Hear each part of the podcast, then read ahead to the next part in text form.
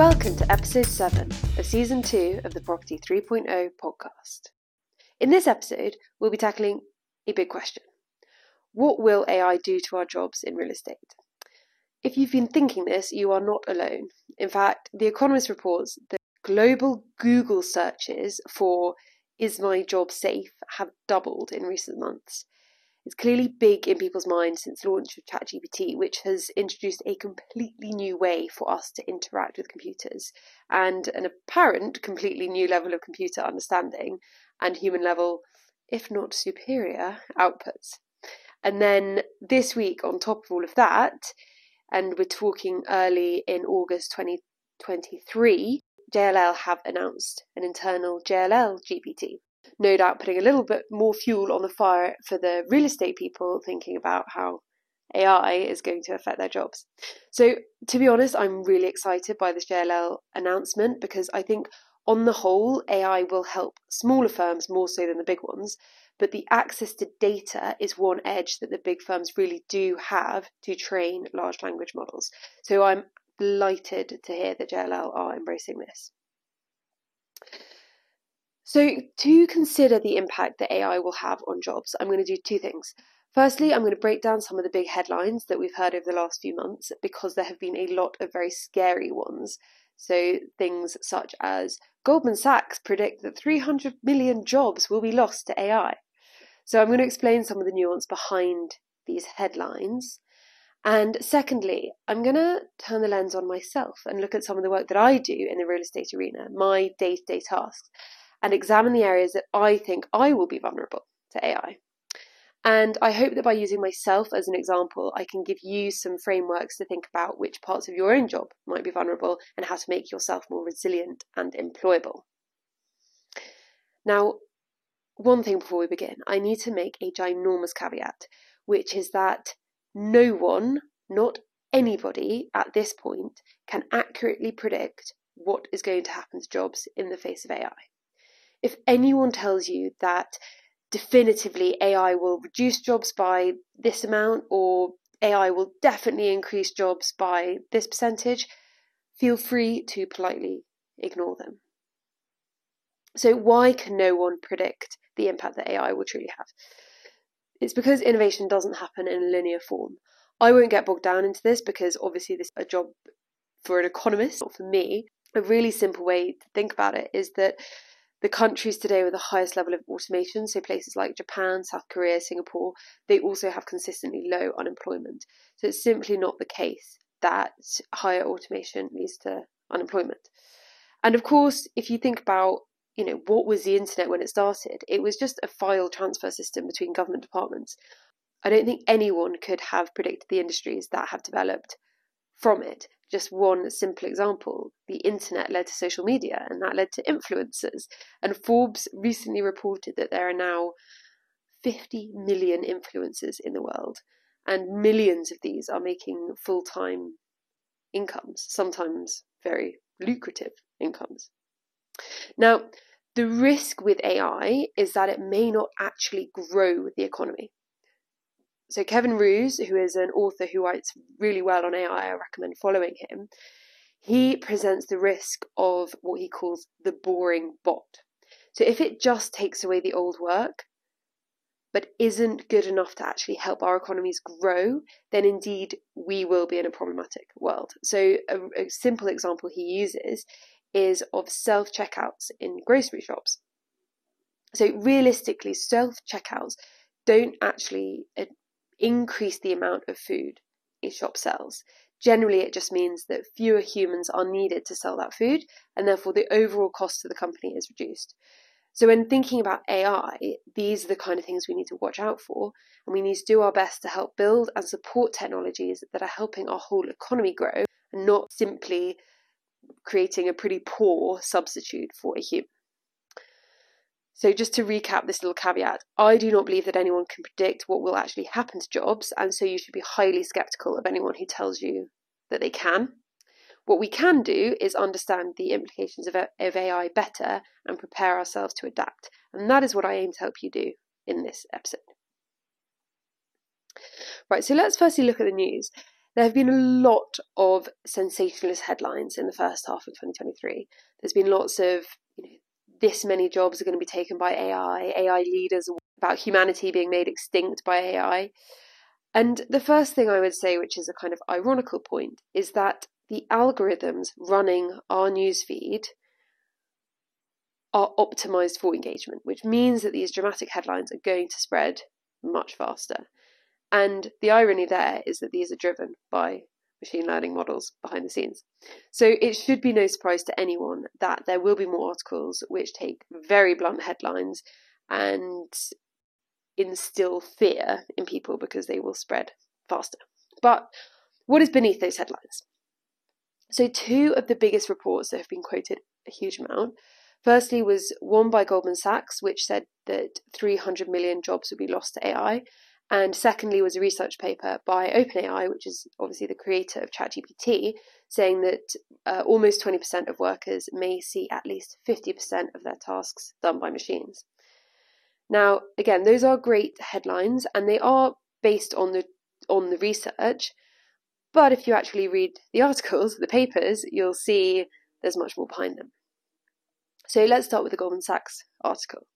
The exact words that they use in the Goldman Sachs paper is we find that roughly two thirds of current jobs are exposed to some degree of AI automation, and that generative AI could substitute up to one fourth of current work.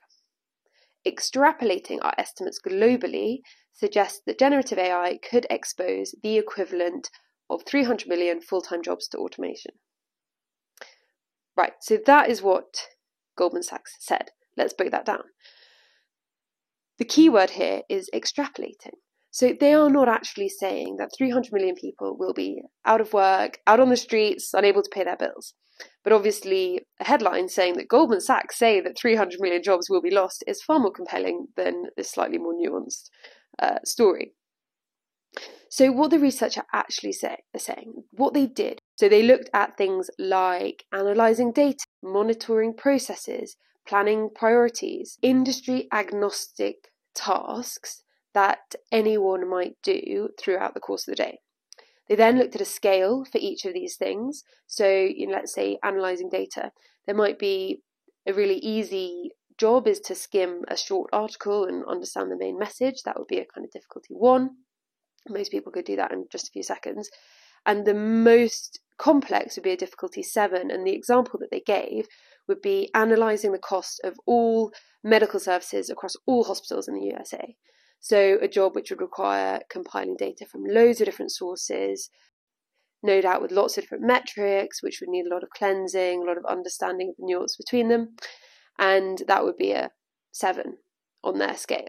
And they say anything up to a four they reckon can be done by AI or will be able to be done by AI. So that's how they analyse. And through this process, they conclude that for two thirds of jobs, 25 to 50% of the tasks that those jobs do could be automated. Now, obviously, if four people each have their job tasks reduced by 25%, that doesn't just mean that one of those individuals isn't needed anymore the parts that are getting automated for you and your colleague would be the, the say, let's say, reading through a PDF to and extracting the cr- critical points. There's not really one person or there, there shouldn't be many people's jobs for whom that is their whole job. So that's why the 300 million statistic is very misleading. In the report, Goldman Sachs do say that most jobs are only partly automatable and they believe that that means that AI really should complement rather than substitute jobs. Having said that, this 25% is far too big a proportion to ignore, which is why we need to be understanding and educating ourselves about the potential impact of AI.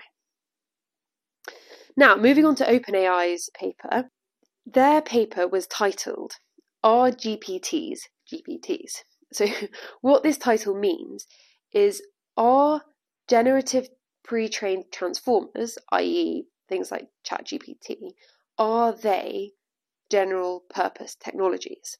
So that's why we've got the GPT, GPT. Now, what's a general purpose technology? A general purpose technology is something like the printing press, the steam engine. They are characterized by widespread proliferation, continuous improvement, and the generation of complementary innovations. In this report, they say that for general purpose technologies, their far reaching consequences unfold over decades and therefore are very difficult to anticipate, particularly in relation to labour demand. So, this is my point. Even the organisation that has founded ChatGPT is saying at this point that they cannot predict what impact their tools are going to have on the labour market. So, if they can't predict it, then I don't think anyone else really can. So, in this report, they go on to say that to realize the full potential of a new general purpose technology, so just again think about something like the, the steam train, it requires extensive co invention. And mm. this is the point that really excites me. It's the potential for new businesses to be created that are built on top of the large language models. So, a really simple example is that all the image generation tools that we're seeing, so things like Midjourney, they are built upon language models. So that then feeds into a text image converter. And then on top of those, we are starting to see some really cool tools emerge.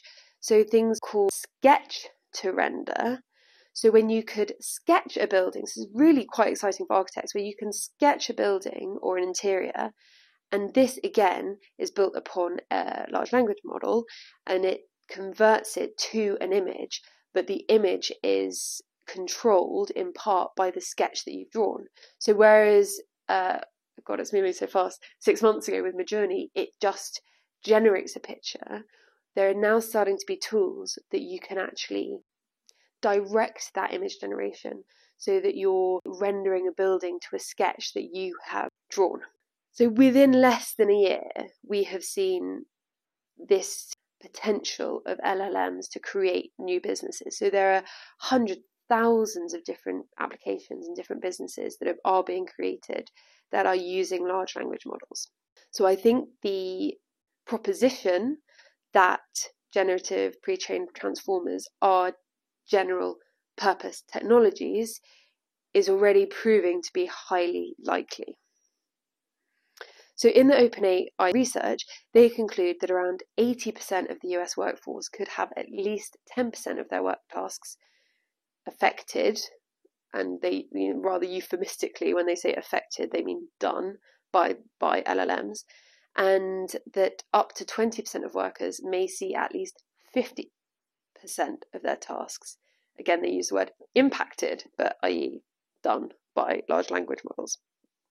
But again, like the Goldman Sachs report, they say that it would be very rare to find any occupation for which AI tools could do nearly all of the work. So people's productivity should increase, and you may need to employ fewer people, but at least at this point, humans will still be required. And then leading on from that, even if individual businesses are employing fewer people, if GPTs are general purpose technologies, we can look to the past where all other general purpose technologies have spawned huge industries, growth, increases in lifestyle, healthcare, employment. Therefore, I cautiously, optimistically conclude that if it is the case that GPTs are general purpose technologies, then there will be many more ways for people to be employed. So, bringing these two papers together, what do they mean? The vast majority of people will find some of their existing workload can be done better by AI. But there are very few roles which will be able to be fully replaced currently by AI. Now, when we talk about AI being able to do some of our tasks, for me at the moment, I don't find that terrifying. I, do, I look at my own workload and the workload of the people that I work with. In the mm. last month alone, I've had weekend emails or really late night work emails, midnight or later, from architects, from project managers, from cost consultants. I myself often work 12 hour plus days. And I don't analyse the work that I'm doing that closely, But I know for me that a lot of the work that I'm spending hours on, it is processing, it's formatting, it's collating information. It's not actually generating a huge amount of value. I'm just doing the work that needs to be done. So I believe, and this is purely my speculation from my personal experience, I believe that in our industry, a lot of us could actually do with having our job tasks decreased by 10 or 20%. And of course, when was the last time that you chatted to someone about the work they had to do and they said, Yeah, do you know what? I've got a really good level of work, I've got a really nice work life balance at the moment. I feel really fulfilled. I'm doing really interesting work. I don't have to do many boring tasks. In my experience, that doesn't happen, and I'm I cautiously optimistic that AI will help us do do this. Now, of course, the rebuttal to this my utopia where everyone has 10 or 20% less tedious work to do is that, well, that just means that 10 or 20% of the day will get taken up with new work, and that will reduce the total amount of work available for other people to do. But my rebuttal back to that, and just thinking about my own experience in the context of real estate development, is that it is currently a painfully slow process. And it does need to take time because developing buildings, we're creating places, it's important. A lot of thought needs to go into it. A lot of people do need to be involved. But I honestly believe that we are a long way from being at full capacity. If we simply look at the sheer demand for housing we have, we are not building homes fast enough in the UK. So maybe if the processes can all speed up, at least to some degree, then we'll be able to build better buildings more quickly. And if we're thinking about the financial implications of that, we all know in real estate development that the time period is a, is a really important factor because the longer you hold a building, the higher your, your finance costs. And obviously, finance costs are hugely increased at the moment. So if you can reduce your period from buying a site to getting on site to to start delivering that by you know months or maybe even years there could be a very significant financial benefit.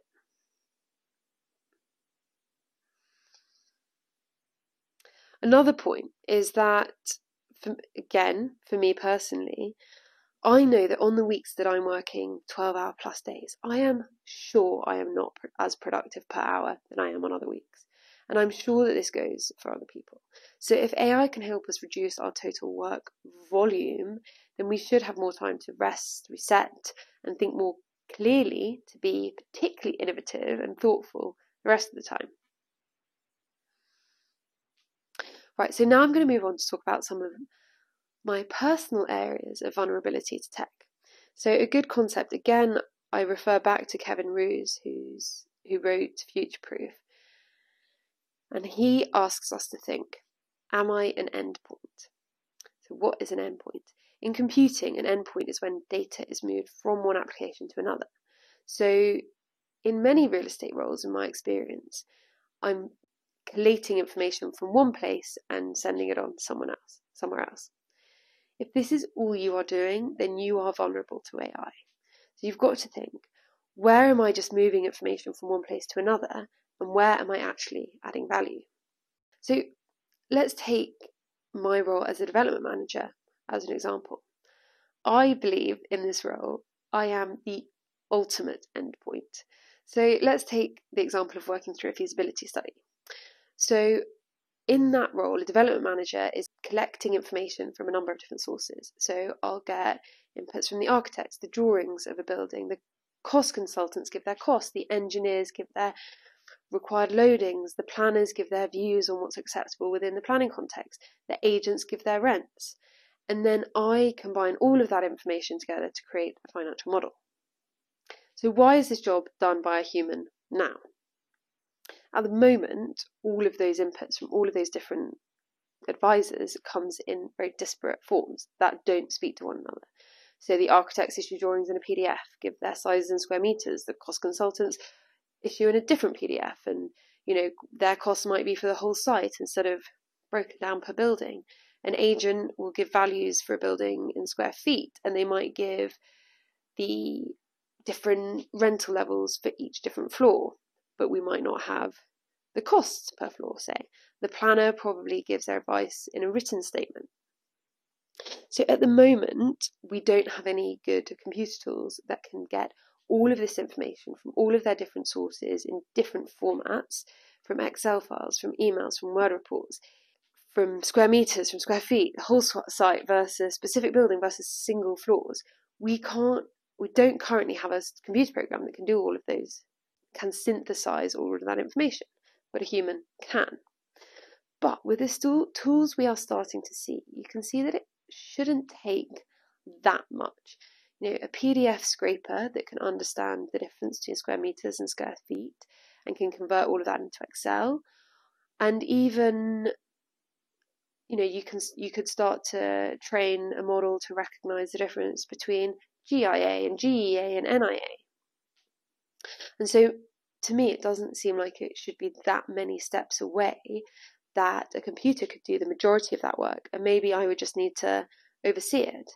But in the long term, what's the computer, you know, what's to stop having a computer program where the architect feeds in, the agent feeds in, the cost consultants feed in, and the DM is kind of not needed anymore. That, to me, is the example of a job which is an endpoint which could be replaced by AI. So, I've got to think in that scenario, scenario where can I add value? Where I believe and hope that I do currently add value and will continue to be able to be relevant and employable is in interrogating the inputs from all the other sources with the ultimate goal in mind. For example, and by the way, I am making huge generalizations here, I have in the past worked on projects where an architect might draw a beautiful building, but it might not always be the most commercially viable. And so in that scenario, a good DM will be will be able to work with the architect and the agents together to balance those two things, to balance the, the architectural merit and the commerciality to produce something that is both financially value, viable and also a really good building that sits well in its context. If your development manager is just an endpoint, they'll just take the building designed by the architect, ask the agent to price it, and then that's the end of the conversation. That's kind of the type of role that the type of DM that could get replaced by computers. And then another way, of course, that a DM adds value is by balancing all the goals of the different stakeholders. So I think when we're kind of in this tech world, we sometimes can believe that there's one best solution and the computers will show us the best solution. But obviously, in any building design, there are a million different iterations that could possibly work. So even when all these out inputs will speak to each other coherently, it won't be a case of just pressing a button and voila, you have a building, because it depends on the aims of the landowner, the operator, the customers, the investor, the local authority, the people who will be spending time around this building. And the role of a good DM there is to balance all of those stakeholders and to make sure that the building produced is one that works well, in theory, for all of all of them. Just as an aside, my utopia when it comes to development is that actually, because AI will be able to show us many different options much more quickly, we will be better at designing buildings that really fulfill the demands of all those stakeholders. Because I do believe thus far we often have prioritized the financial returns, the immediate financial returns of the developer, sometimes in some cases at the cost of, let's say, the, the wider community. So I hope that AI will help us see more options, but ultimately a human will still have to decide what we will actually build. What are the skills to add value? To me, it is really critical thinking and decision making. One major problem with generative AI is that suddenly producing a long report or a blog or writing a podcast, all of this becomes much easier, much quicker. What is harder to do is to digest, to distill the truly important and relevant content and deliver that to the right person at the right time. And it's those kind of critical analysis skills that will increase in value over time. So, my conclusion for this rather chunky episode is that whilst we can expect and and hope, I would say, to have some of our job tasks done by AI, there are relatively few roles where AI can make the whole job obsolete at the moment.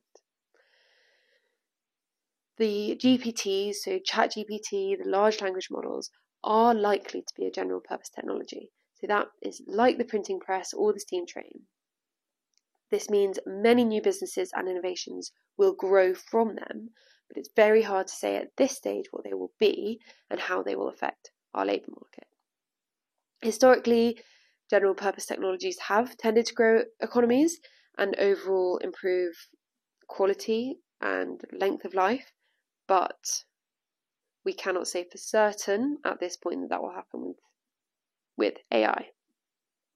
So, what can you do in your job today to make yourself more resilient? Think about the areas where you are just collating information and sending it on to someone else or just producing text, reports, presentations. When you're doing that, think what value am I actually adding here? Don't be an endpoint. Don't just take information from one place and kick it out somewhere else without truly thinking about it and analysing that information. And hone your decision making skills. In a world where we have more information and more content, the human ability to critically analyze that content and make recommendations and decisions will be increasingly powerful. Right. There we have it. Thank you for listening to this episode of the Property 3.0 podcast. I look forward to talking with you next time.